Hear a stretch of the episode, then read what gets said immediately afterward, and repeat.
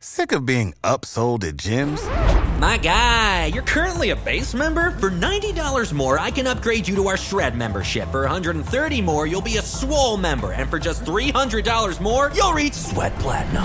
At Planet Fitness, you'll get energy without the upsell. Never pushy, always free fitness training and equipment for every workout. It's fitness that fits your budget. Join Planet Fitness for just $1 down and $10 a month. Cancel anytime. Deal ends Friday, May 10th. See Home Club for details.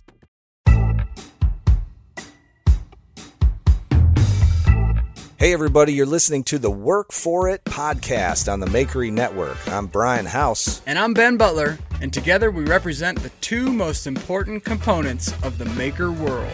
I work the steel. And I work the wood. And I'm Brian Cone from Beacone Knives. I'm a young maker, and I work both.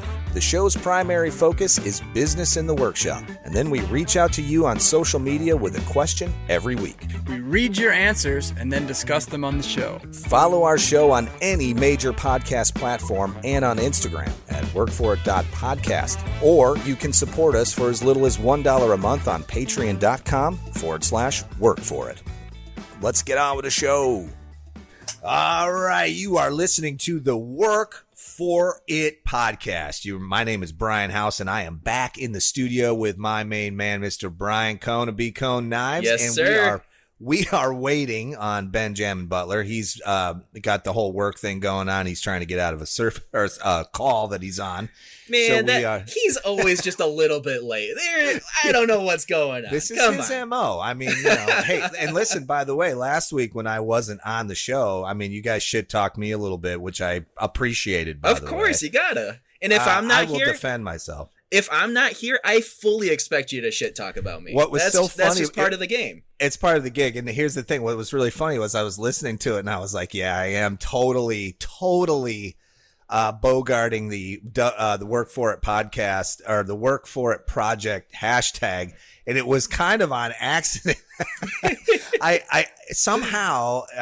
use autocorrect like on my phone, like text replacement on my phone for all my hashtags. Okay. Somehow WFI project got plugged into that, and I don't know how I did it. Yeah. You know, I'm gonna pull an old man here and go, I don't know how it happened. The computer just did it by itself. I don't know what it did it on its own.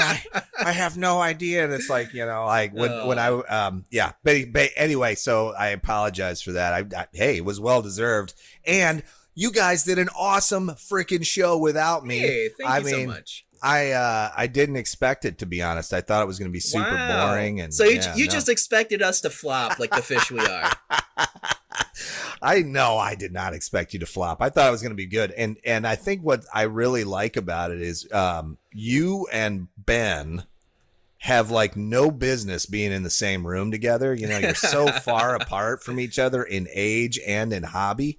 But right. You guys just like crushed it. Like you're on the same level with each other. You were doing a great job. So if you haven't listened to that episode, go back one. See, here's my theory on that. Like in any two makers, no matter what their specialities are, you know, if you're a maker, you can talk to other makers. And yeah. I mean, of course, not all of the terminology is going to be exactly the same. But I mean, just having that maker spirit, having the passion to start off with raw materials and end with a badass project. You know, you're right. You guys can just sit and bullshit about just about anything when it comes to it. So, I mean, yeah, it's awesome. I agree. I think it spans all age groups. Yes, it totally does. When people work with their hands, there's a sort of a camaraderie there, you know, with doing things together. I've got a lot to talk about, to be honest. I've got some pretty big news here. I'm going to save the big news for when Ben is on the show. Well, let's start off with what happened in your shop this week, Brian. What's been happening in my shop? I've been extremely busy. I've had so much going on, and I'm going to dive right into a rant, because let's go. This rant is going to end up on Instagram as well, because I think as many people as possible need to hear this. I, as you know, sell grinder kits, and I use tube steel, and I have a steel distributor down here in Tampa. Or near Tampa, which is where I live, near Tampa. Anyway, I live a little south of there. So I order my steel a month or two in advance just to ensure that I never run out. So, you know, and I order 100 kits at a time. So, you know, this big semi pulls up and I have to forklift it off the truck. There's, you know, it's a big thing. It's a big operation. Now, you've been doing this for a while. Do you just know them all by name at this point or what? Yeah, I mean, yeah, all the drivers, yeah, everybody. I mean, you know, even all the way down to the postal workers that pick up the boxes at the post office. You know, I am at a first name basis. I'm the guy with all the heavy shit, you know, because they get to lift it every day. But yeah, so these guys roll up semi. We pull off we get off the truck and whatever else. And I get a call from my steel distributor saying, "Hey, we're running behind on your tube steel cuts." Now, I have enough plate steel to last until my next order of plate steel, but I don't have enough tube steel. Mm-hmm. And I'm like, and I said, well, you know, I ordered that like a month and a half ago. I mean, it's literally just cutting tube steel down to size. I mean, and how far away are these people from your shop? Roughly? 2 hours. It's like a 2 hour.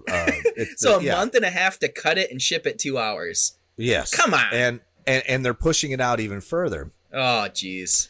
And so, of course, I ask him, like, well, what is going on? Like, what's happening? Well, you know, COVID and, you know, everybody got sick. This is the excuse they used with me the last time. And I said, well, did everybody get sick again? I mean, it just seems odd, you know. She's like, well, to be honest, she's like, I don't want to get political or anything, but, you know, all these stimulus checks and everybody, you know, nobody wants to work. Everybody's on unemployment and stuff. And I'm like, I don't know your business model. I have no idea. Maybe you need to pay your people more or entice better people or whatever. Literally, this is taking a piece of steel, putting it inside of a chop saw and pulling the chop saw down. That's it. Right. You have to know how to use a tape measure and how to pull a trigger and have one functional appendage. That's it. Right.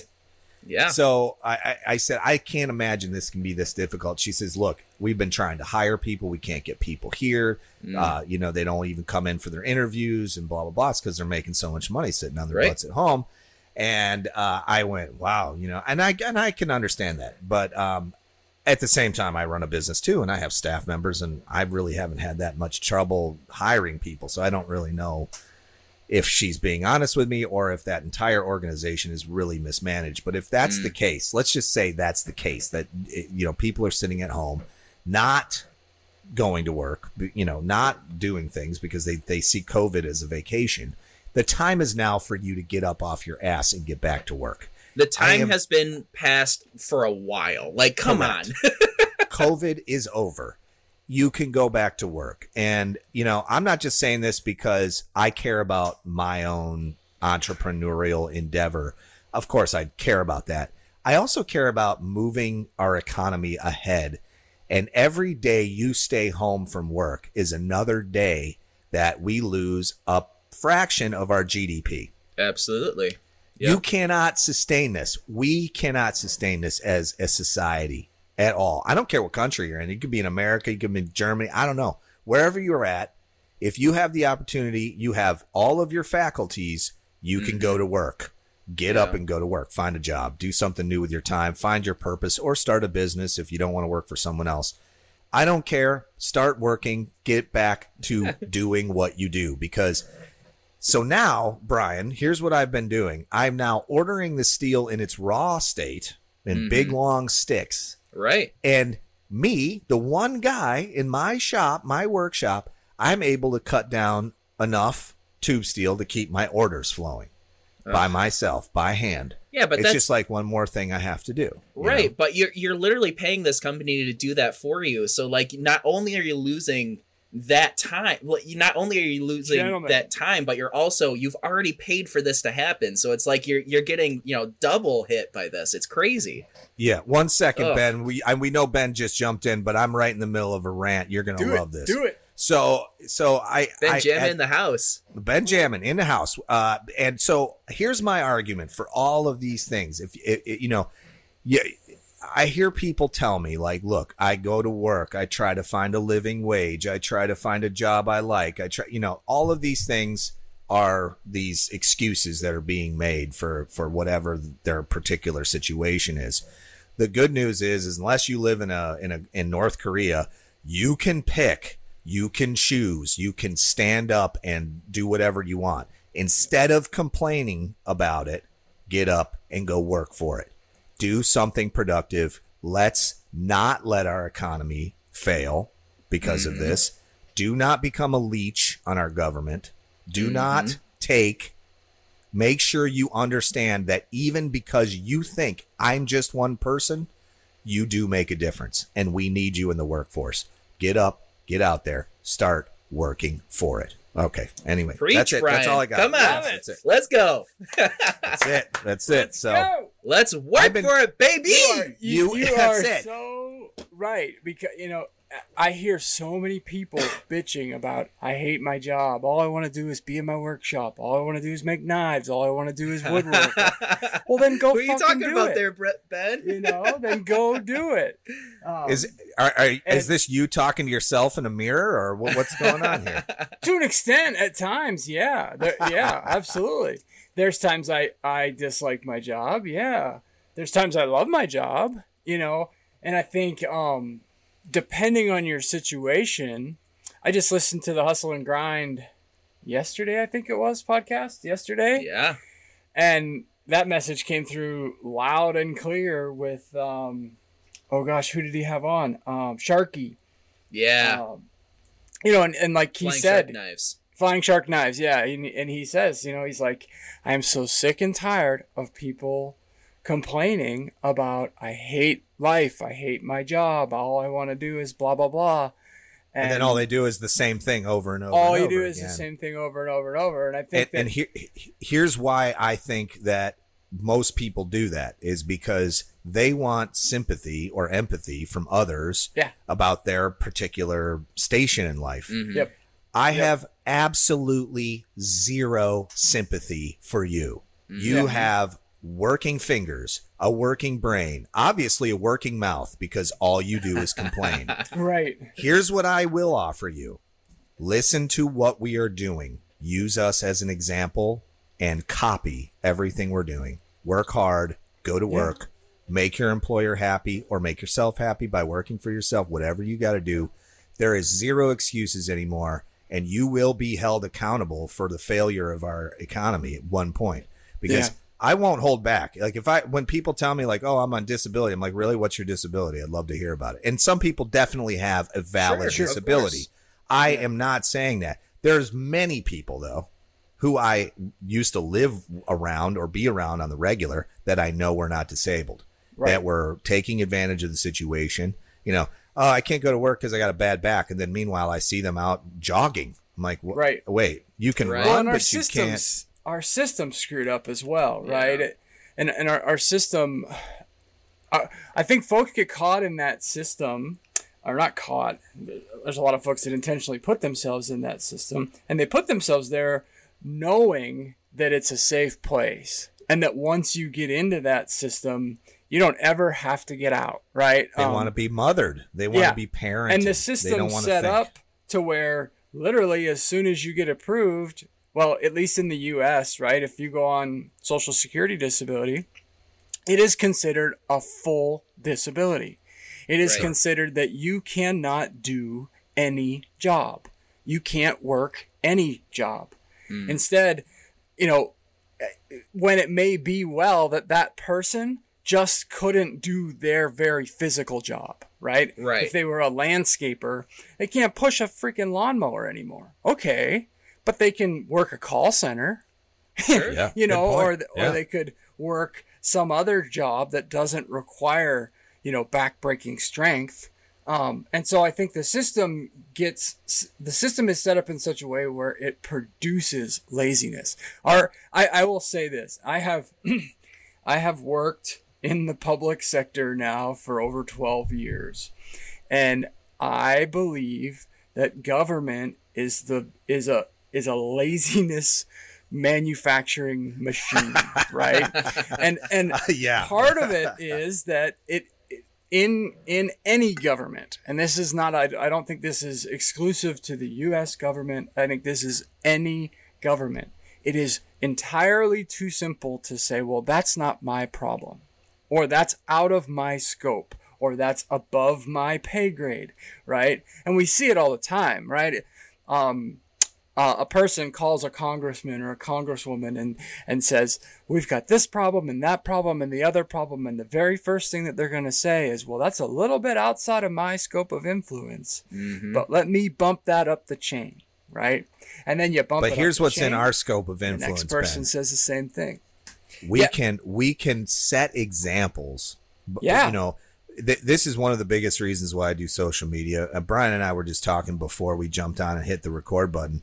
But I was trying to explain in the most sort of compassionate way that everything we do, everything I do, is always designed around my business. You know, so if you hear what I'm saying on a podcast, you hear what I'm talking about, you see my posts on social media, you hear even down to my dad jokes.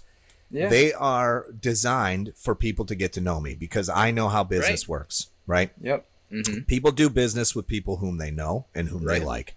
And if I can provide a good quality product for a great price, then who are they going to go to? They're going to go to me. They're going to come to me. And then guess what I get to do? I get to work and I get to make money and I get to like pursue my passions. And I think it's a systemic problem because really that wasn't something I learned in school. It wasn't something that was taught to me through example. I have had worked in government and done the same thing. And you're absolutely right. I think everyone there, they did not care because there was an endless supply of tax dollar money that would come in every month. They did not care. There was no incentive to do any good. By the way, that's the exact definition of communism. It is. And it is. Because and people, they were notoriously unhappy. The people I worked with, they were all filled with malaise. There was really low morale. And it was because there was no incentive to push the organization further. It was just status quo. Any person in one of those jobs, if you work hard to get more done, you'll just end up having to do more work. Yes. So it's totally, it just pushes you down into, you know, what's the least amount of work I can get done and still have the job not fire me. You got that right. That's right. Where like the free, that's where I love the free enterprise. Right. And I mean, I look at what we have been able to do with the Shop Scalpel. Right. Yeah. People say, oh, manufacturing's dead. Yeah. Large scale manufacturing functionally is, you know, has taken a massive hit in our country or on our continent, for crying out loud. For sure. But what's changing, and I think what amazes me is people are realizing that it's changing, right? Mm-hmm. I talk to people, Joe Bag of Donuts on the street, you know, or I'm at an appointment, or I was talking to somebody the other day. I don't remember where it was. It was the most like obscure place to talk to somebody about this, but they're like, things are really changing, aren't they? Like people are really making things with their hands. People are running businesses out of their garage. They're like, it's so exciting. And I go, hell yeah, it is. It's incredibly exciting. Because in 20 years, a handful of those people who are making in their garage will be, you know, employing 50 people to do the next for them. Bill Gates is working in their garage right now, right? The next Steve Jobs is building something in their garage. I think this is the benefit of COVID, by the way. I've said this from the beginning, is that this is going to created an enormous divide between the haves and the have-nots, but it also created an enormous divide between the lazy and the not lazy. Yes. Yeah. And so I get a very clear picture just talking with somebody for 2 to 3 minutes to figure out whether or not they used COVID as an excuse to take a vacation or they used it as an excuse and a slingshot. Yeah. And they went and they used it. And like, man, I hear these people like your buddy Kuhrus Carpentry, who created Dino. He created blowing that vac. Blowing up. He legit took something and I don't know if you've seen the battery operated ones now you can do on the wall. Yep. It's like insane. Like this guy, like he created this concept out of thin air and did it because of COVID. It was awesome. Every time I talk to that guy, he's got 20 new ideas for that thing, and he's prototyping 18 of them. Right? That's awesome. When he's 3D printing all that stuff too, isn't he? Like I was just gonna say, when I first started talking to him, he did not even have a 3D printer. And then he bought a shitty little $100 3D printer. And I just watched his stories earlier today. I think I counted 6 or 8 3D printers running. Well, he has to keep up with production. Yeah, right. I mean, he's the guy's selling those things like hotcakes, so he's got to be making them left and right. So this is a positive. I want to just real quick change it up a little bit to a more of a like we're switching into a more positive space now. Yeah. I'm done with my rant. I was fucking fired up this morning. I was talking with Brian on Instagram. We were like messaging back and forth, and Brian calls me, and we're like, I'm just like this. I'm showing him my setup, and I'm like, this. I'm looking. I'm cutting this thing, and I'm doing all. Anyway, I got it out of my system now. I have some big news, and now that because you, Ben, are now on the podcast, I can release this big news. Bring it. What is it? Are Brian? You guys? This is like life changing. Massively life changing. No, for me. You're gonna get the operation, really? Well, I've already had it reduced a few times. I thought we talked about that, Brian. I didn't think that was a good idea. It's far too large. We have to do something about my balls. They're just so big. We have to downsize. So you ready for this? All right, so. I've owned that computer repair shop and IT company called Paradise Computers for 15 years. I started in 2006. Nice. I have successfully sold that business. I am now full-time Housemade industrial. Hell yeah. I am making things in my workshop full-time. I am pushing towards my passion. Now, do not be deceived by when I say I sold my service-based business because... Brian, you're rich. Yeah. Rich see, okay. So unfortunately, because of COVID. And you got YouTube money? Yeah, right, exactly. I got nickels falling all over my head. You got nickels. So yeah, and I'll just give you the ins and outs of owning a service-based business. When you own a service-based business, there's like very little assets, right? There's like no. I mean, books, we have like vehicles and we have workbenches and tools, and then but we have staff, right? So there's not a lot of like tangibles. And when I sold this company. Or I sold a division of my company. My umbrella corporation still is intact. Because of COVID and because of the loans that I took out with the government, I basically walked away with nothing. So I made no money on the sale. But here's what's cool about this. I saved the jobs of everybody that worked there. Hey. I also sold the company to somebody who is going to crush it in the next 5 years. Like they are awesome. They're the people that bought it were like my kind of people. I had immediately when I listed the business, I had probably 6 buyers I could have sold to. And I vetted each one because I wanted to ensure like the first guy was just like, no, I'm firing all the staff. No, we're just moving your client list. No I was just like, well, guess what? You're not in the running anymore. Goodbye. Right. And it was thanks for telling me that because now I know I can't sell it to you, but the people that bought it, they're young, they're passionate, fantastic people, organized, and they really want to take the business to the next level. My heart was not in that company for a long time, for the last 3 years, I would say. My heart was with Housemade and what I was doing with the Grinder Project, YouTube, Instagram, all of these things. And my goal was always to create something that would replace my salary.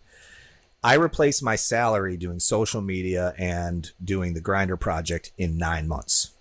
Wow. And then I basically at that point realized there was no point to me being the owner of that business anymore. So then I pursued selling it and I finally did it last week. That's the reason why I wasn't on the podcast last week because I was actually dealing with all the lawyers and notaries and all the shit that goes along with selling. You know, It's really cool. First of all, congratulations, man. That has to feel so incredible to be in that spot for so many reasons. But it's it's interesting because one way to look at it is you've downsized, right? Like to an extent. And I don't know if I'm sure you both have seen it, but if folks out there that are listening haven't, Aaron Goff has a video about how he downsized his company. I guess it was like 5 or 8 years ago. And I just heard him talk about it again on the, there was another podcast he was on. Not his podcast, but another one. I think he was on Hustle and Grind. He was on with Fader. He was on with Fader. It was almost Fader. Yep, but he was also on another machinist podcast that I listened to him on. I guess I don't know.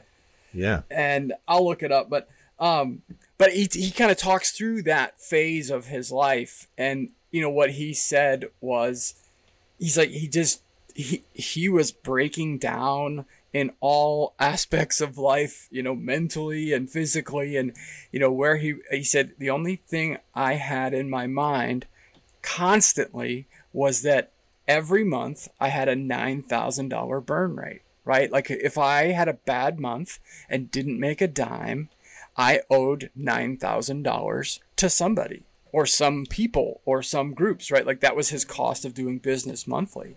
And he's like, I could not get that out of my head, right? He's like, I obsessed over that. And he said, business ebbs and business flows and whatever else, you know? And he said, so he made a very distinct decision at the time to downsize to a much smaller workshop, to much smaller staff, to much smaller, things to focus on. And in doing so, his quality shot up, his sales shot up. He did better as a smaller company than he ever probably could have, at least as quickly, with a big company around him. And I think sometimes you have to focus in, right? And I think you're so good, Brian, at focusing in on things, and I don't know, just making the picture so clear. I will tell you that it's not necessarily downsizing. It's just focusing on what matters the most. Yep. And because I will end up growing Housemade. I think Housemade will outgrow Paradise. Yeah. Probably by 10, but see, you're right, Ben, because here's what I've said this before, but I'll say it again because it's really good advice and everyone should listen to it, is that whatever you choose to do with your time, whether or not you be an entrepreneur or you go to work for somebody else, make sure it's something that you enjoy doing, because when the times are bad and you don't like it and you know you're not making any money, it's really difficult to sustain a failing business and to dump personal funds into it. Mm-hmm. Like, for instance, with Paradise, for the last couple of years, it's lost money. You know, I mean, it didn't lose much money last year, but it lost money during COVID, and it was like really rough for us. And that's a big portion of why I couldn't sell it for more money, was because it didn't matter if I had 15 years of profits. Yeah. You have one bad year, they judge it on that one bad year. So you go, okay, now I lost a little bit of money in 2020. It wasn't much.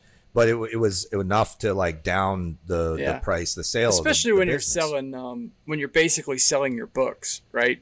You're selling your client list, and if that client list isn't producing profit, then it's hard to sell, and it's justifiable, because you know, like the lawyer is telling the buyer, like, why are you buying this business? It lost money last year, and the buyer is going, it lost money last year, dipshit, because of COVID, right? And you know, and they can see the reason. They knew, they, you know, they're putting their own money into it. Yeah. But so my focus for Housemade and moving forward, I have another couple of weeks of training these folks. So I've been really busy working with training them and doing that kind of work. But they're very competent, very smart, very organized people.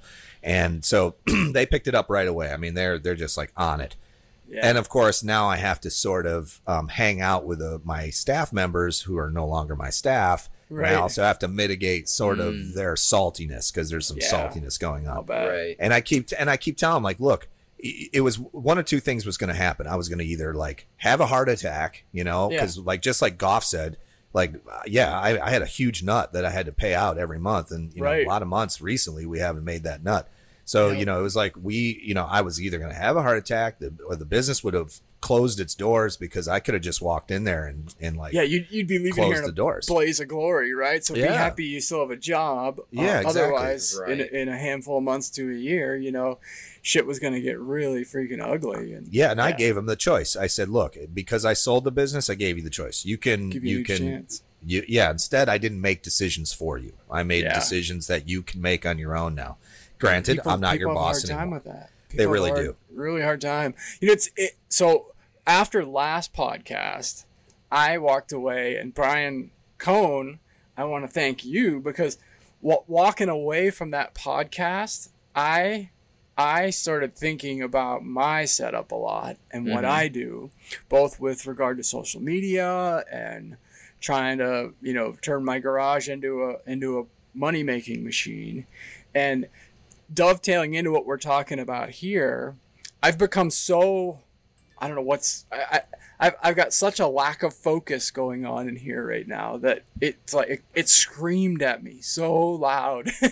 You know, like, Brian, you were like, well, maybe you should start posting finish shots of actual products that you make. That was all excellent advice, by the way. Man. It was really interesting to hear your discourse on that, because, Brian, you have some really great insights on this. And this is exactly, by the way, this is exactly what I really wanted for the Work For It podcast was, you know, because, Brian, you bring this younger energy in at a totally different perspective. It's interesting to see. Like the solutions are right in front of our faces, but we just don't see them until somebody goes, "Hey, why don't you try this?" If you've been staring at a puzzle for years and years and years, sometimes just the fresh pair of eyes are like, "Oh, maybe you should try that." Like you never know. It's crazy. It's amazing. Well, and I stepped back and looked at it, and you know, you're right. Content wise, tips and tricks, and how tos and process. There are so many ceilings that you can hit, right? You can run out of tips. People can get tired of watching tips, right? There's only so many people who are interested in the really nerdy woodworking tips, right? And you've totally hit the top of that, that level. There's 13,000 people that want to see exactly what you've been putting out for at least 2-3 years. In my circle anyway, right? Like, because quite literally, I don't think you're going to lose any followers over this. No. I know that was kind of a concern. I don't either. I think, you know what I think? I personally think that people want to watch your journey, Ben. I mean, not just your tips and tricks. Yeah. They, you know, on a side note, I tend to watch your stories.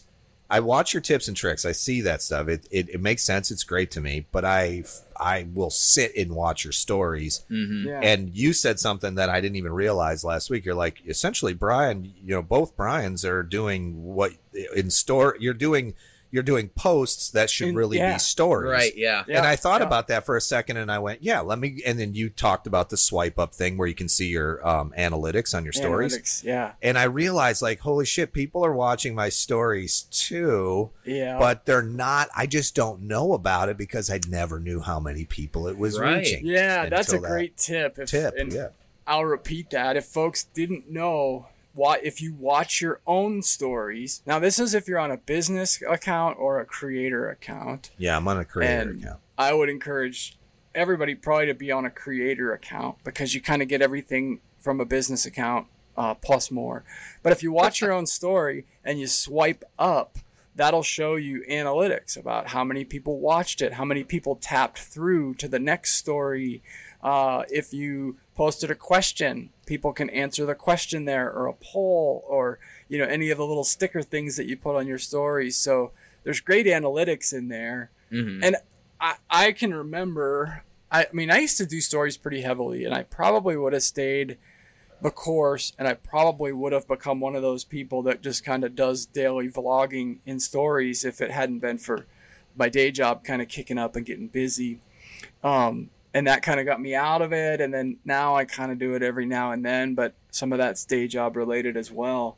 Stories are such a great place. I find myself, and I've said this before, when I go to Instagram, I'm watching people's stories typically. Can I make or maybe you can help me with this. This is another like old man thing, but one of my biggest beefs with creating stories is that I have to hold down the button. Oh, so if you're making a story, so there's a fix. So if you're making a story, you know those little buttons sort of in the middle on the left? It starts with create, and then there's boomerang, layout.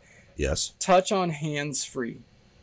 And then when you start recording, it'll just record, and it'll go through 4 15-second stories in a row, and then you have to start a new video. Okay. All right. That's good advice because I don't actually hold my phone because I have a protective case around it. Tripod thing. Yeah. And I'm like, okay, so now I have to hold my finger down on this fucking screen for this long. And I was just like, this is so annoying. I'm like, you know, so then I'm recording it out of the camera in the camera app. And then I'm thinking, okay, now I have to pay attention to how long I'm recording. Right. Because, I do the exact same thing. It's so frustrating. I create all of that content outside on the iPhone camera app. I do it on that, and then I have to edit it down. Like it has to be a minute long, so I have to edit it down to 59 seconds. Pain in the ass. I do it right on every store I've ever done. I do right in the app. Ben, you are like a wealth of knowledge for Instagram. I'm not kidding you, because these are all problems that seem minor, but they are major issues with using Instagram. And by the way, you sent me the little piece that the CEO of Instagram is now claiming Instagram is no longer just a photo sharing. And that blew my mind, because I'm thinking to myself, when I got into Instagram, it wasn't a photo sharing app 3 years ago. I mean, I spent more time looking at videos, social media differences there. And I thought, they're just catching on to this shit. Right. And I think that they're in clear competition with TikTok, right? And Instagram is pushing reels hardcore, right? To the point where they've actually set up phone calls with some bigger creators. I sent you guys the For the Gram podcast, and Vic from the Stump Shop actually had a phone conference, an hour-long phone call with someone from Instagram, all devoted to helping them with strategies for growing with reels, right? So like they are putting a lot of value in 30-second or less video. So not just video, but 30-second or less video. So to tie in a little bit, last episode we talked about Peter McKinnon and his video talking about sort of the difference between highly polished videos versus shooting from the hip, running and gunning, right? I like the highly polished one, by the way. I thought it was much better than the hand. I think, though, to an extent, Instagram is choosing the run and gun, shoot from the hip. Well, definitely, because I see it in my own analytics. Why do you think that I shoot so many videos about me just sharing the shit I'm doing every day? Is because people are fucking watching it. Yep. I mean, think about it. It's crazy how many people watch those. You said it earlier. They're trying to create a story. They're trying to compete with TikTok, which their whole entire thing is shooting from the hip. Yep. Like there is no production on TikTok hardly at all. But so if they're trying to compete with that, I will argue though that on TikTok it is very produced, because it's all stuff that was well thought out before it was shot. Oh, sure. So I would say it's not like a story on Instagram. It's different. It's like when I watch the really popular TikTok stuff, it's usually shot from the hip, but it was almost like scripted, sort of, With TikTok, I feel like one day you could post about apples, the next day oranges, the next day monkeys, and it wouldn't matter. It wouldn't matter at all. Instagram is your platform to tell the story of your life, right? Mm-hmm. And with daily stories, with daily updates, with posts, with videos of products or processes or whatever. I think that's the defining line between the two. Now, if you want to dive even a level deeper and you want to really document maybe phases of life or projects within your life, then YouTube's your tool for that, right? So if you want to document a big trip that you took and share it with the world, YouTube's probably the place for that. Instagram stands up that table, with legs by allowing you to just off the cuff from the hip post some update videos to kind of tease people a little bit. But YouTube would be your documentation. I just got an email from YouTube. They send insider creator stuff, and they're pushing people to start using stories on YouTube. Right. So I'm like, okay, keep up. I can't do this. It's like I have to record it one time, and then I got to, or I can maybe produce it a little bit more and edit it down or whatever. But I get it. And here's the thing: when I do a story on YouTube, I get tons of subscribers. I get people watching it, and then now they've got shorts.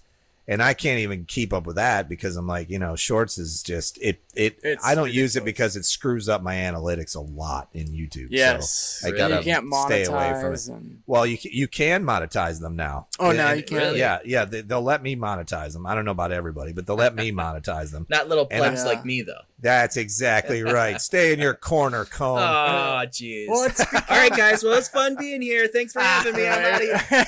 Okay, I'll see you guys later. Bye. It's become you and your 400 subscribers. It's 486. Thank you. It has become a very interesting landscape, and I think what we're seeing is almost like early days social media in a way. Oh, it's totally being recycled. Like we're going almost backwards now. We're like to where your circle. But remember, like, Ben, people you know.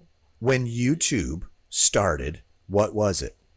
It was essentially Instagram Studio. Yeah. Oh, yeah. Stories. Right. It was people holding a GoPro, walking around their workshops or doing whatever, shooting their vacations, like you said.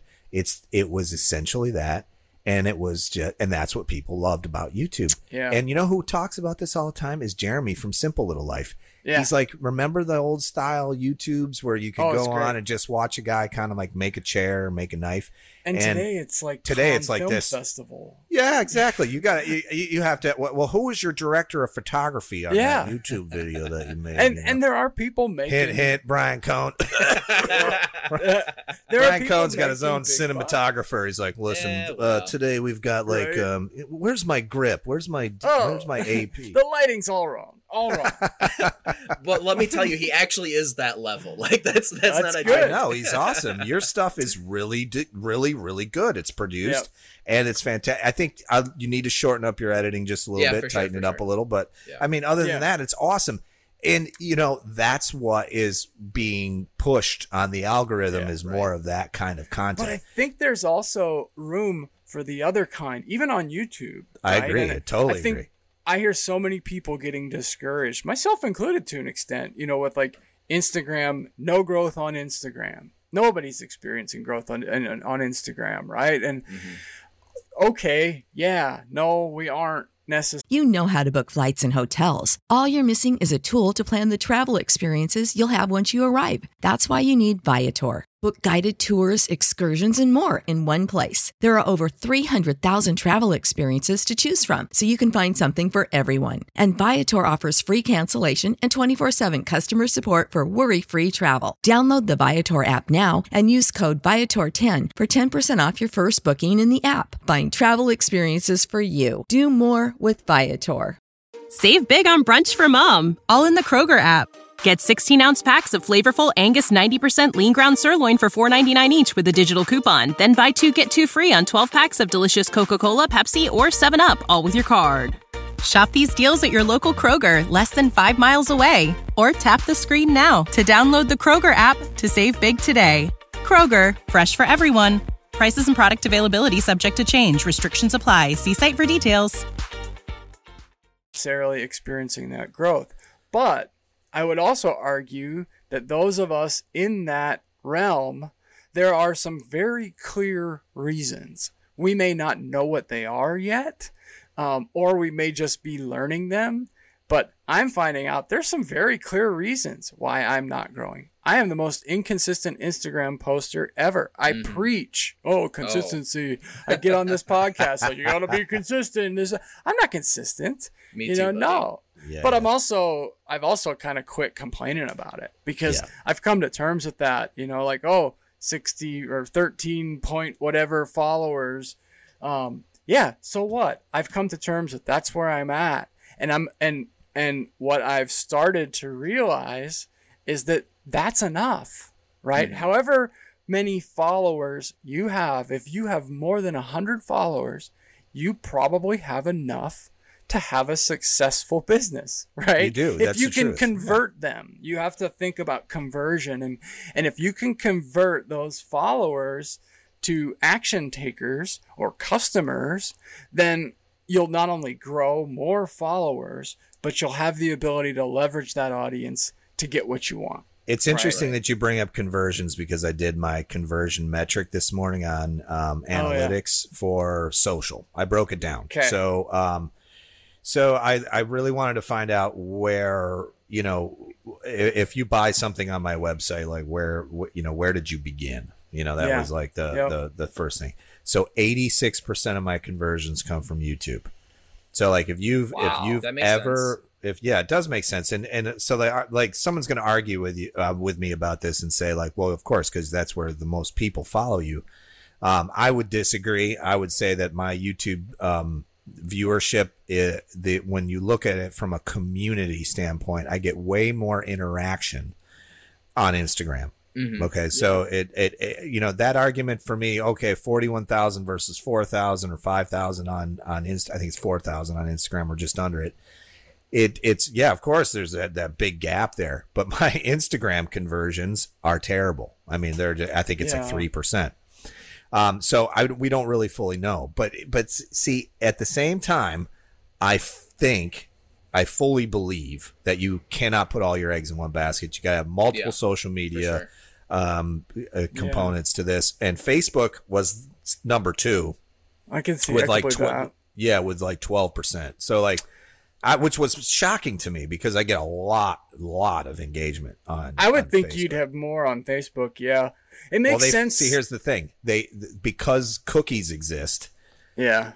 Google Analytics classify somebody who saw my video on YouTube, then went to Facebook and joined my DIY belt grinders group. Yeah. They see that sale initially came from YouTube, not Facebook.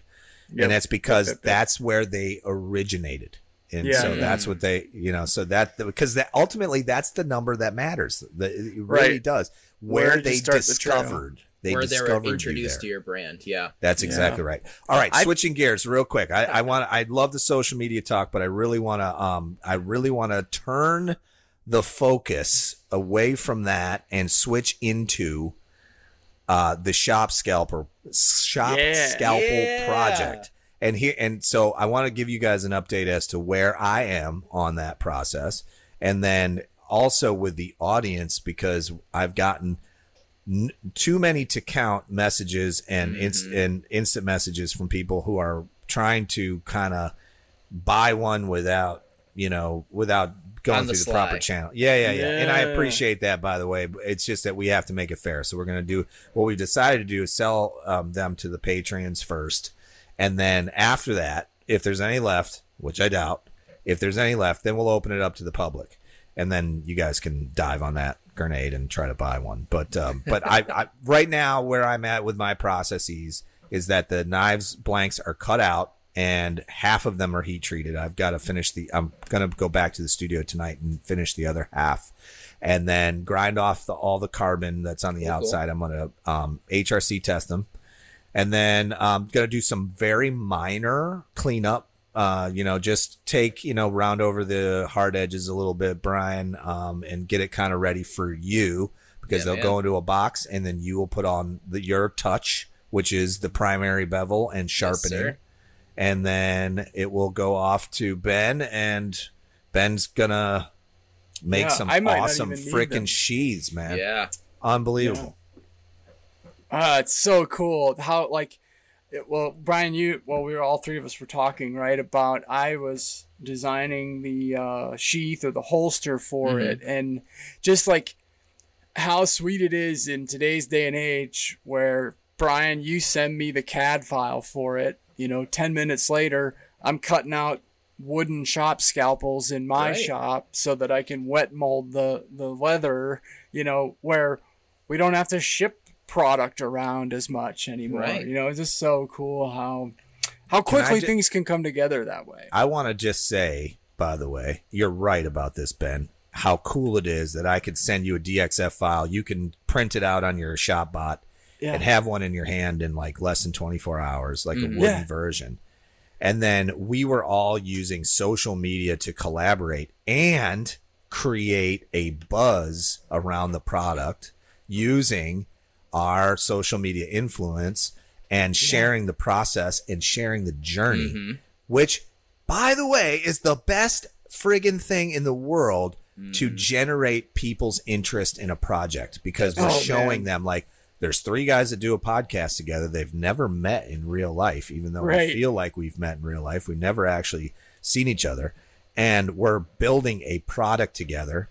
Yeah. And we're going to use this product. This is what I'm even more excited about, because I get a super, I get a real hard, I get a hard on for like the entrepreneurial part of this, is that this is setting the stage for like future projects that we're going to do together. A whole line that will generate some income for the Work For It crew. Yes, and all the while we're doing this, we're leading by example. Yeah. And showing people what is possible if all you do is go out and work for it. And work for it, baby! So awesome. You know, well, Brian, you and I talked about this early on, about doing a project together and sort of, you know, opening the lid, so to speak, to let people see how the sausage is made to an extent. Sure. And, you know, some podcasts pick up sponsors, some hit Patreon heavily, others, you know, do different ways to pay for your time, more or less, right? Sure. And I think that's sort of an unspoken goal, probably. I don't even know that the three of us have really spoken that out loud very much. Let me ask you something, Ben. Would you rather build something in your workshop and sell it to the people that listen to us, or would you rather talk about a sponsor? No question at all. I would, and I'm not bashing anybody who has sponsors. By the way, I think it's a great thing. I don't know that a lot of people have probably thought that way. You know, we've had sponsorship approach. We've had people. I've turned them away. I can totally see us doing some sort of a merch, like a shirt or a hat or stickers like that. Oh, yeah. But that's also us. Right. That's also us for sure. That's building a brand, and I think the Work For It brand is to me letting people in on some of those processes on how the sausage is made with the show, how we do it to date. How we've done it is just kindness, right? We've just done it.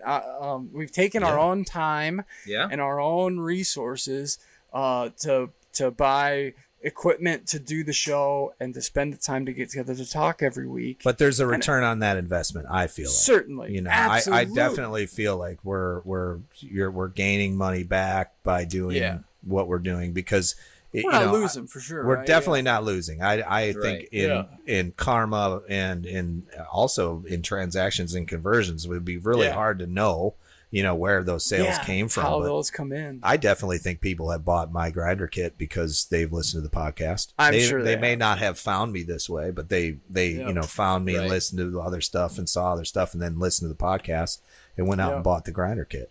Mm-hmm. So but I think to have like a Work For It line of whether it's knives or other products, I think is really cool. And I could see us doing this more and maybe eventually having some standard things that are there for sale. If you think about, the hardest part about any product is figuring out the processes, right? So like if you know, the hardest part for me in this one was the design. Like I felt like I took a really long time and I made multiple prototypes before I settled on this one. And I know I said this in another podcast where we're only going to make 10 of these, but I think here's what I'm thinking. The design is so good that we can't just make 10 of these. We're going to make more of these. See, when I heard that you said that we're only making 10, I was like, "Ah, shit, really? No." Yeah. So here's what we're going to do. We're going to make 10 and then we're going to number those 10 and you're going to get those, and those will get numbered and they'll get sold off. What I think we should do though is make a whole series of them and runs.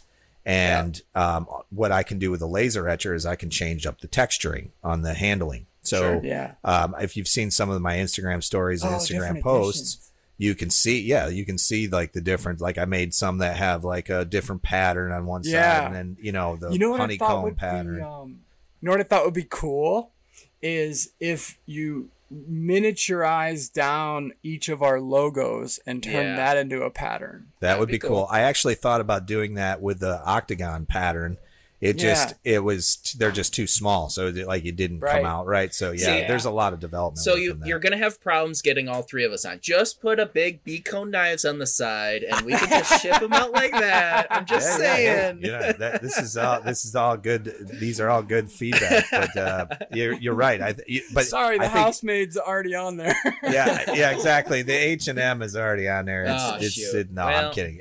It's actually just the Work for It logos on there now. Yeah, cool. And then, as far as like our own personal thing, I think, I don't know how that would work out because it's a really small space, you know, so we'd have to. Oh, that's for projects in the future. We can do bigger, better ass things, and we also have the leather holster that could be a potential. That's a good point. I can actually etch leather, and you could etch it. Yeah. So here's what I'm thinking. So let's just run down the whole processes. So Brian, you're cutting them out, you're heat treating them, you're sending them off to me.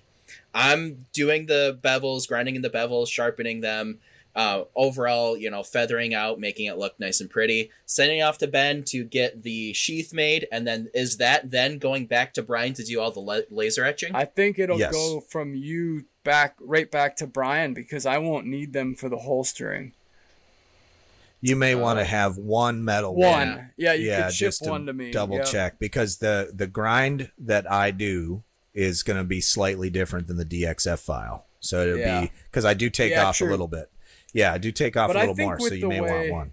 I think you're going to be fine. It's a sleeve, so I mean, it's definitely going to be fine. So yeah, then they'll either go to you, Ben, and you'll fit them up with the leather, and then ship them down to me, and then I will finish off the laser etching, and then we'll list them on the website and we'll number them. Sweet. I think, I mean, everybody obviously wants number one. Like, I don't know how to do this. Like, it's so hard. I've got a bunch of people messaging me going, "I'll pay you right now for number one." Auction. Maybe we do auction them off. Then start the auction at $100 or something. I don't know. We'll see. Yeah, dude, see, I think that's probably number one. Honestly, I mean, I know you said this off air, but $100, holy hell! They're getting great deals out there for $100. It definitely was a mistake. It was a mistake on the pricing, and I had and maybe it's because I just feel like I wanted to see how this process worked, and if we invest a little bit of our own time into this. We're still going to walk away with probably like say $900 or something in profit, right? So the $900 profit component of this will buy all the gear we need, I think. Yes. It'll pay for everything. So I felt like that was a fair amount of money for the first project. I do, however, think that moving forward as an example to people, it would be great for them to see what is possible and whether or not be an auction. And, I like the auction idea because the auction idea kind of like it dictates like the market will decide. Right. Yes. Mm-hmm. Yeah. Exactly. That's what I really like about on the auction. Pricing. Anyway. Yeah. Yeah. So this is really going to be an awesome project. I cannot frigging wait to see how they turn out fully. It's going to be pretty amazing, and then in the future we'll move forward. We'll do another one. Yes, and in the future, you never know. I mean, there might be a simplified version of the Shop Scalpel that does stay closer to the $100 price point and is available at any point in time, right? With like the first prototype that I pushed out, Ben. Remember the one that was just more of like a handle that was just straight. Yep. I got a lot of people that said that they would buy that on its own. I like that one. Like honestly, personally. I kind of like that handle design a bit more than what we ended up going with.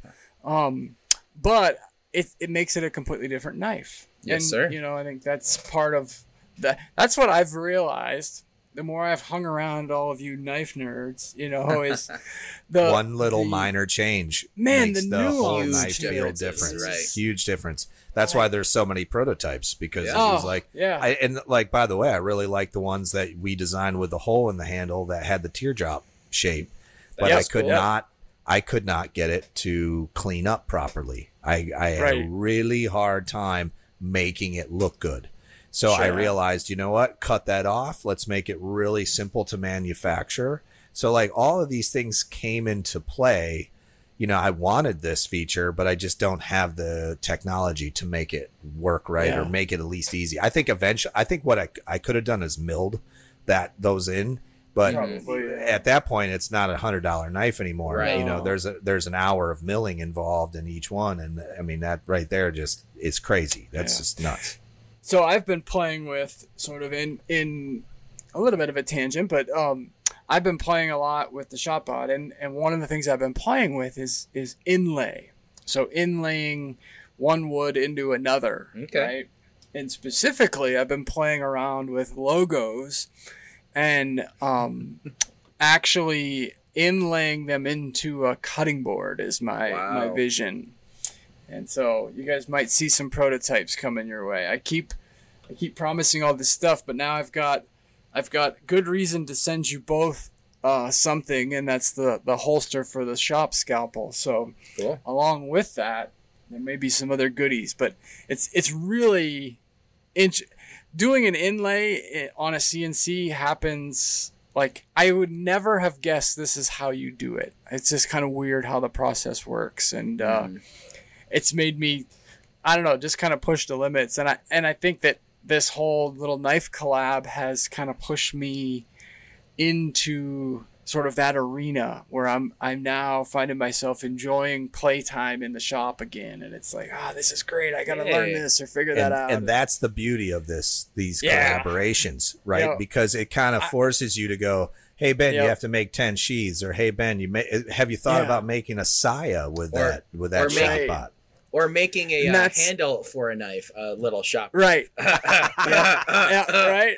I don't know about that. That's a little far. That's a little far-fetched. No. But I guess to your point, and that's kind of where I was going, was if folks out there, if you haven't done a collaboration with another maker, if you haven't, you know, if you still find yourself just squirreled away in your workshop doing your own stuff without anybody else to collaborate with, reach out to somebody. I mean, reach out to me, reach out to the Brians. I had a great idea. You just spurred an idea in me. What if we included someone who listens to the Work For It podcast on the collaboration at some point? There you go. That'd be awesome. It kind of like I'm into it. You know, like you'd have to maybe like win the opportunity or something. I don't know how you would choose the person, cool. But like, you know, there'd be like a thing where they would get involved, and then they get a part of the process, and they would also get a part of the profit. Here's my idea. So maybe that can be all wrapped into the WFI project thing, where they have to pitch their idea, and then each of us chooses our own pitch, and then battle it out to find which one's the winner. Oh, I like that. Cool. Oh, you know, like they come up with the concept is what you're saying. Oh, yeah. I like that. I have one request. Can we add an S to that hashtag? Work For It projects. I type you're right. I think projects you're right. Every time. I type projects. It in almost every single time too. All right, let's add an S to it. So we've only got 57 from here forward. Posts, we'll do I'm about ready to post a bunch of shit on there that doesn't. I was just say most of them are Brian's. I'm just trying to populate, baby. I'm the birds and the bees here. We gotta flood. So the official ruling is if you would like to be featured on the show or featured in the hashtag, use hashtag WFI projects with an S. Whiskey Foxtrot India projects. Yeah. All the people that are going to be posting under the regular one are going to be so pissed. Well, you know what? We can go in, though, and what we can do, and I'll do it. I don't mind. We can go in and just make a comment on their post and put WFI projects in the comment. Yeah. And then it'll pop it over there as well. Speaking of which, do we have any new projects on there to discuss? I was just looking. Actually, let me go ahead and do this first one. So this one is just speaking to my soul. His username is Baldman Knifework, Knife and Tool. Yeah. Come on. Brian, you had him in your shop, right, Brian? Yeah, Baldman and I just built a revolution together. Yeah, oh, no shit. Maybe I should let you talk about him. On 110. I know Brent really well, actually. He lives near me, and I met him for the first time in Atlanta when I went to Blade Show. Cool. I realized that he was not a creeper and also very talented knife maker. He's a fabricator. And then so what I offered him was, as I said, because he said he wanted to buy a Revolution kit. And I said, look, I'll sell you the kit, and then you and I will take an afternoon and build it together, and we'll see how long it takes us. Between him and I, we had 4 hours invested in it. Wow. So that gives you a Sunday, right? Yeah, we rocked it. Yep. So. And you have that one running on 110 power, right? Yeah, that was one of his requirements, was that he works in a 10-foot by 10-foot shed. Yeah. I think it might be a little longer than that. It's a little longer, but he had no 220 in his shed. So the K-back unit, the VFD, you can throw a jumper on the inside and you can make it run on 110. And we did it. And that was the first one I'd ever done, because cool. I don't know. I've never had a need to go to 110. I've always had 220 in all my workshops. Yeah. So. Yeah. Advantages, disadvantages. You lose a half a horse when you go down to a hunt. Yeah, you lose a half horse. I gotta tell you though, I use that grinder. You can't tell the difference. I was just gonna say, if you're grinding knives, I mean, it never seemed to me like a whole lot of heavy duty grinding, right? So would 110 be okay? I mean, honestly, I run 110. Yeah, I run 110 on a 2 horsepower motor. I mean, I don't have a lot of knowledge. Like, I haven't used 210 or 220 power before, so I wouldn't really know the difference. But yeah, I mean, it serves its purpose for sure. What amazes me, you know, you guys talk about 2 horsepower motors, or you know, pretty damn big motors for these grinders. Most woodworkers have a 1.5 horse table saw. Yeah. You know, like when you start thinking about like the punishment you can apply to a 1.5 horse table saw, you know, cutting 2-inch thick maple or some heavy wood, right? Like, I don't know, 2 horses and above for a grinder to grind a little piece of steel to make a knife seems like massive. Well, here's the thing. CJ over at Badass Blade Works. Yeah. Mm-hmm. He is rocking. Yep. CJ, he built a Revolution with a 5-horsepower motor. What? I didn't know that. Yeah. Holy man, you could grind a car on that fucking thing. Here's what happened was he got the motor for super cheap, so he was like, you know what, I'm gonna just use it, and he built that bitch on there. Yeah. I guess too though, like hell yeah, he's rocking 5 horses, dude. Yeah, but with a belt grinder also, right? You've got 6 foot of belt that you're turning. Absolutely. You've got wheels and other attachments, whereas with a table saw, it's more or less direct drive. Sure. Right? Yes. Like the blade's mounted to the freaking post coming out of the motor. Right? I have never bogged my machine down. I've tried. Yeah. The belt will slip before it will bog the motor down. So, yeah, 2 horses is like, you know, primo, like awesome. Some people run them on 1 horse. 1.5 horse, you won't notice any difference. It eats steel, like straight up eats steel. I can't believe how many posts are on here. We got Brian Hooten from Hooten Knives. Yeah, man. And Entiot River Forge. And so, Brian, I'd like to hear your comments on the Baldman knife set that he put together. First of all, I mean, he's speaking to my heart with the Baldman, you know. Of course, us bald guys have to stick together. But also, I'm my whole aesthetic is black on black everything. Dude, this guy with this chef knife and this paring knife, it looks like a black coated steel. I'm not quite sure what he used. Or is that just a background or backdrop that's I think it's just a backdrop. It's 154 cm. It's stainless. Oh, it's stainless. Okay. Well, anyways, he's got the black handles. It looks like red pins. Man, it's just a gorgeous looking chef knife and a paring knife. They're both gorgeous blades. Yeah. I mean, his work is phenomenal. The guy is crushing. Really? And it looks like maybe it's about time to get a new shop mat, because that one's looking a little bit used. But yeah, you know, he's got one under it. He's got a gray one under the green, I see. He does. He does. But yeah, man. Oh my God, probably because he cuts through the top one. Yeah, no, I love his work. His stuff is primo, man. He started making like bottle openers and stuff. That's like what he got into. That's totally something I want to try next is bottle openers. Custom bottle openers, and then he started selling those, and he was like, dude, there's money in this. I'm just going to keep making stuff like this. And he's making designs. He's doing all kinds of stuff. So yeah, follow Baldman Knife and Tool. It's all one word, Baldman Knife and Tool. He's located in Fort Myers, Florida, which is about an hour, not even an hour, like 40 minutes north of me.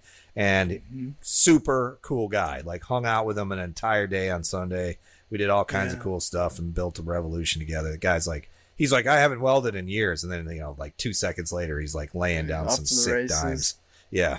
So, yeah. Good. Beacone, good I just stumbled across one of your posts in here with the Axe Wax. How do you like that Axe Wax? Dude, that stuff is so nice. So before I was just using butcher block conditioner to put on oil, conditioner oil.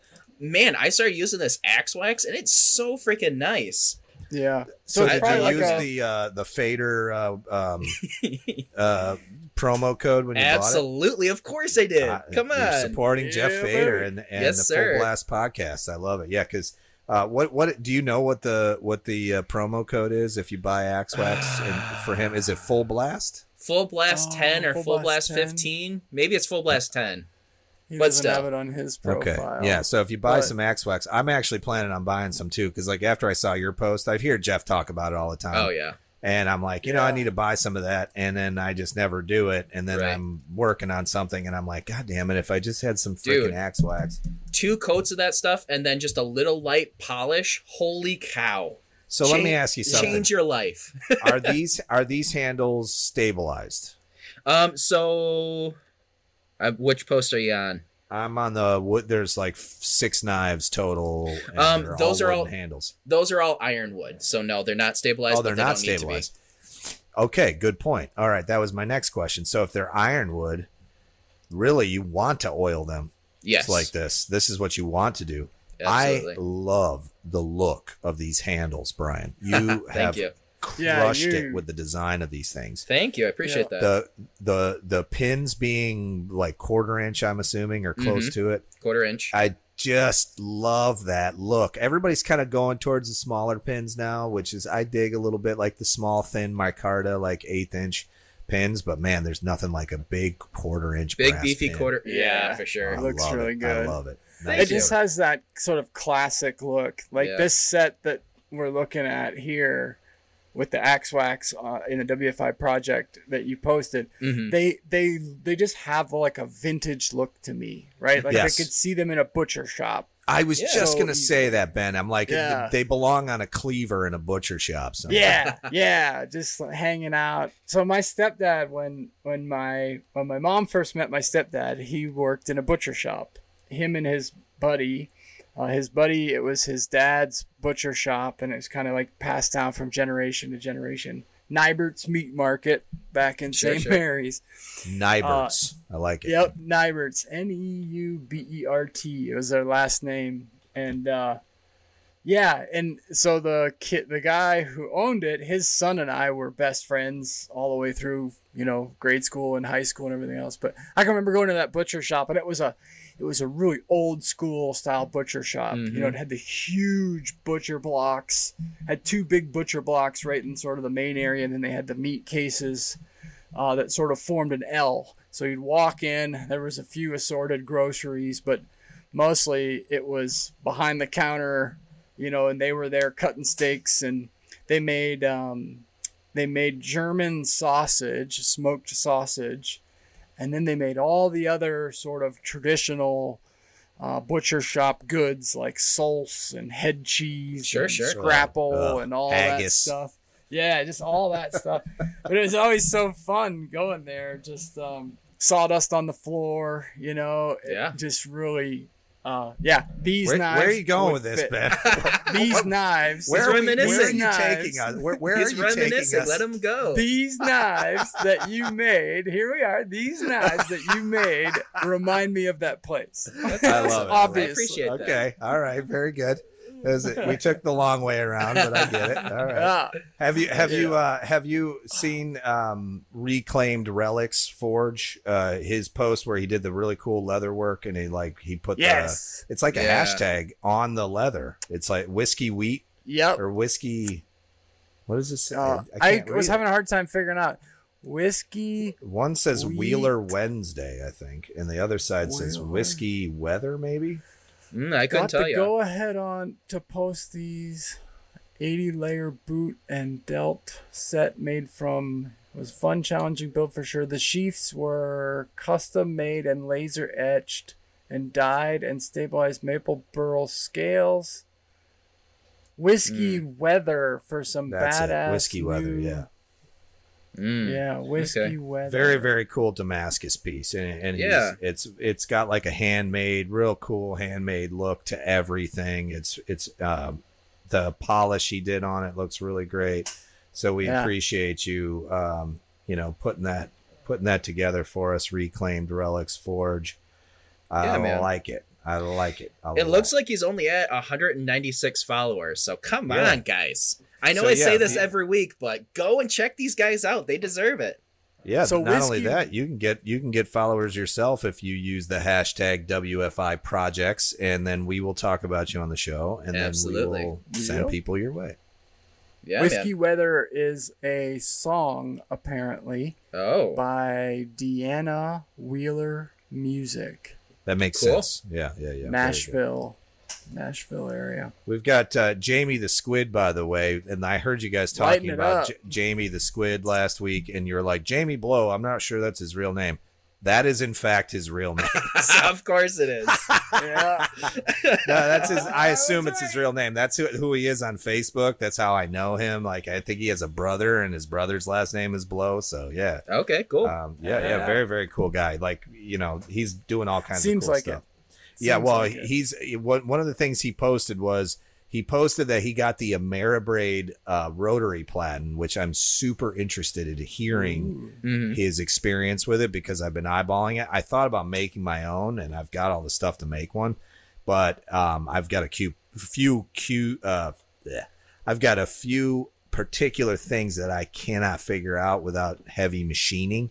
Gotcha. So they're Ameribraid makes some awesome stuff, by the way. I know they're my competition, but I just love their gear, and they have a Danny Craigovic. I think I'm saying that right, Danny. I apologize if I'm butchering your name. He bought a 14-inch contact wheel for his Ameribraid grinder, and I don't know if you understand what 14 inches of contact wheel looks like. Huge, but it's huge, man. And I've got contact wheel envy because I want one, and I'm like, and they're not too expensive. They're like $275. It's not that bad in terms of like grinder gear. That's actually not that bad.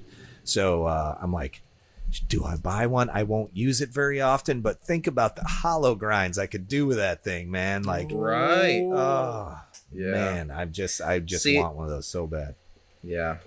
Crazy. Hey, so we did not do a live this weekend, but no, we did not. We'll have to try to beef that up and maybe get one in this coming weekend for folks. I'm ready. So. I'd like to do one on either Friday or Saturday night to do a live. I think that'd be cool. But I think with those lives, I don't really think it matters. Like, I mean, maybe if it will over time, if we consistently do it on the same day and the same time, I think people will watch it. But just putting it up. Instagram's pushing lives heavy as well. And I would say. Yeah, I am amazed. So last time, Brian House, you and I were on there for like 2 hours, and I thought they cut you off after an hour. No, we kept going. Actually, for an hour. Yeah, I once found the time limit. So I was doing, basically I'd set up my phone and just work in my shop and just put up a live stream so people could jump in every once in a while. Fun fact, they cut you off at 4.5 hours. Four and a half. Okay. It used to be very clearly an hour. Okay. I can remember that. They were very staunch on keeping it to an hour. But you also used to be able to do 15 stories at a clip. Oh, jeez. I would love to go back to at least more than four.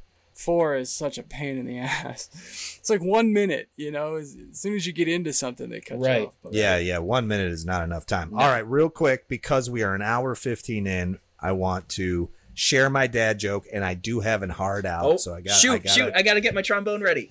All right, grab your trombone real quick, Brian. How is this not like a thing? You should just have your trombone like hanging out with your podcasting equipment. Yeah, it reminds me of the Reclaimed Audio podcast because they used to read their Patreon list at the beginning of the show, or at least their top patrons. And Tim Sway on that show would always do a little jingle for like Jimmy DiResta and some of the other big names. He would pull out a trumpet, but I love it. A little added dad joke. Goodness. This dad joke is going to take some thought, because it's better when it's read, like if you can read it. But that'll give you that's a little insight into this. I shouldn't even given you that much. I should have just said like made you guys figure it out. But yeah, no, I actually have a hard out today at 4:30. All my family is traveling, and I'm taking care of the dog. I've got batching it with me. All right, well, man. I got you. I'm ready. My boys are back. Okay. All right. So Brian's back. All right. All right. You guys ready for this one? Yes, sir. Yep. I walked into a seafood restaurant, and I pulled a muscle. You guys got it. You got it right away. I gave you the clue at the beginning, but it's muscle, MUSSEL. Yeah, wrong muscle. I pulled a muscle, and it was delicious, baby. All right, listen. All right, hey, look. Oh man, so I totally forgot. I was talking to you guys off the podcast about this anvil story, but we're out of time. So we'll have to hit it up next time. Save the anvil story for next time, because we definitely got to hear it. And I appreciate you guys listening into the Work For It podcast. As always, if you want to support what we do on the Work For It podcast, go over to patreon.com/workforit, and you can support us for as little as $12 a year. Or $1 a month. Yes, I mean, sir. Last time I walked into a 7-Eleven, I spent $12 on peanuts and slushies. Yeah, so, you know, hey, if you appreciate us, you know, put that dollar down a month. It really does make a difference. And you get first dibs on the Work For It scalpel that's coming out very soon. Probably have that out in the next month or so. But, gentlemen, it was a pleasure as always hanging out with you. I appreciate you guys. All right. And listen, keep working for it. All right. Yes, sir. Adios, amigos. Goodbye. Oh, man, I can't compete with that. Goodbye. You know how to book flights and hotels. All you're missing is a tool to plan the travel experiences you'll have once you arrive. That's why you need Viator. Book guided tours, activities, excursions, and more in one place to make your trip truly unforgettable. Viator has over 300,000 travel experiences to choose from. Everything from simple tours to extreme adventures and all the niche, interesting stuff in between. So you can plan something that everyone you're traveling with will enjoy. Real traveler reviews give the inside scoop from people who've already been on the experiences you're considering, so you can plan with confidence. Free cancellation helps you plan for the unexpected, and 24/7 customer support means you can travel worry-free. Download the Viator app now and use code Viator10 for 10% off your first booking in the app. Find travel experiences for you. Do more with Viator. Save big on brunch for mom, all in the Kroger app.